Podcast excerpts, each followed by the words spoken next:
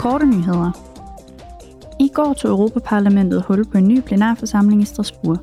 I morgen vil parlamentsmedlemmerne redegøre for deres krav og forventninger til det næste EU-topmøde.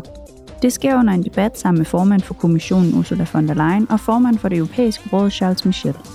Topmødet finder sted den 23. til 24. marts og vil blandt andet fokusere på Ruslands krig mod Ukraine, EU's konkurrenceevne og det indre marked. På topmødets dagsorden er også, hvordan man kan sætte skub i EU's økonomi samt forskellige spørgsmål relateret til energi. I morgen vil den iranske modtager af Nobels fredspris Shirin Ebadi og den italienske astronaut og tidligere kaptajn for den internationale rumstation Samantha Cristoforetti tale til parlamentsmedlemmerne.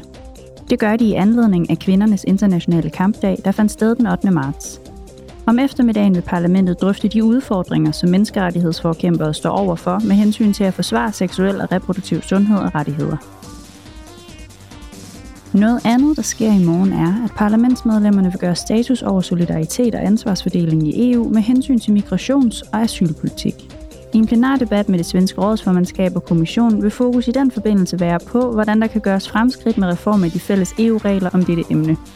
I kølvandet på de tragiske skibbrud ud for Italiens kyst forventes parlamentsmedlemmerne at efterspørge tiltag, der skal forhindre de livsfarlige forsøg på at komme til Europa og som konsekvens af tabet af menneskeliv.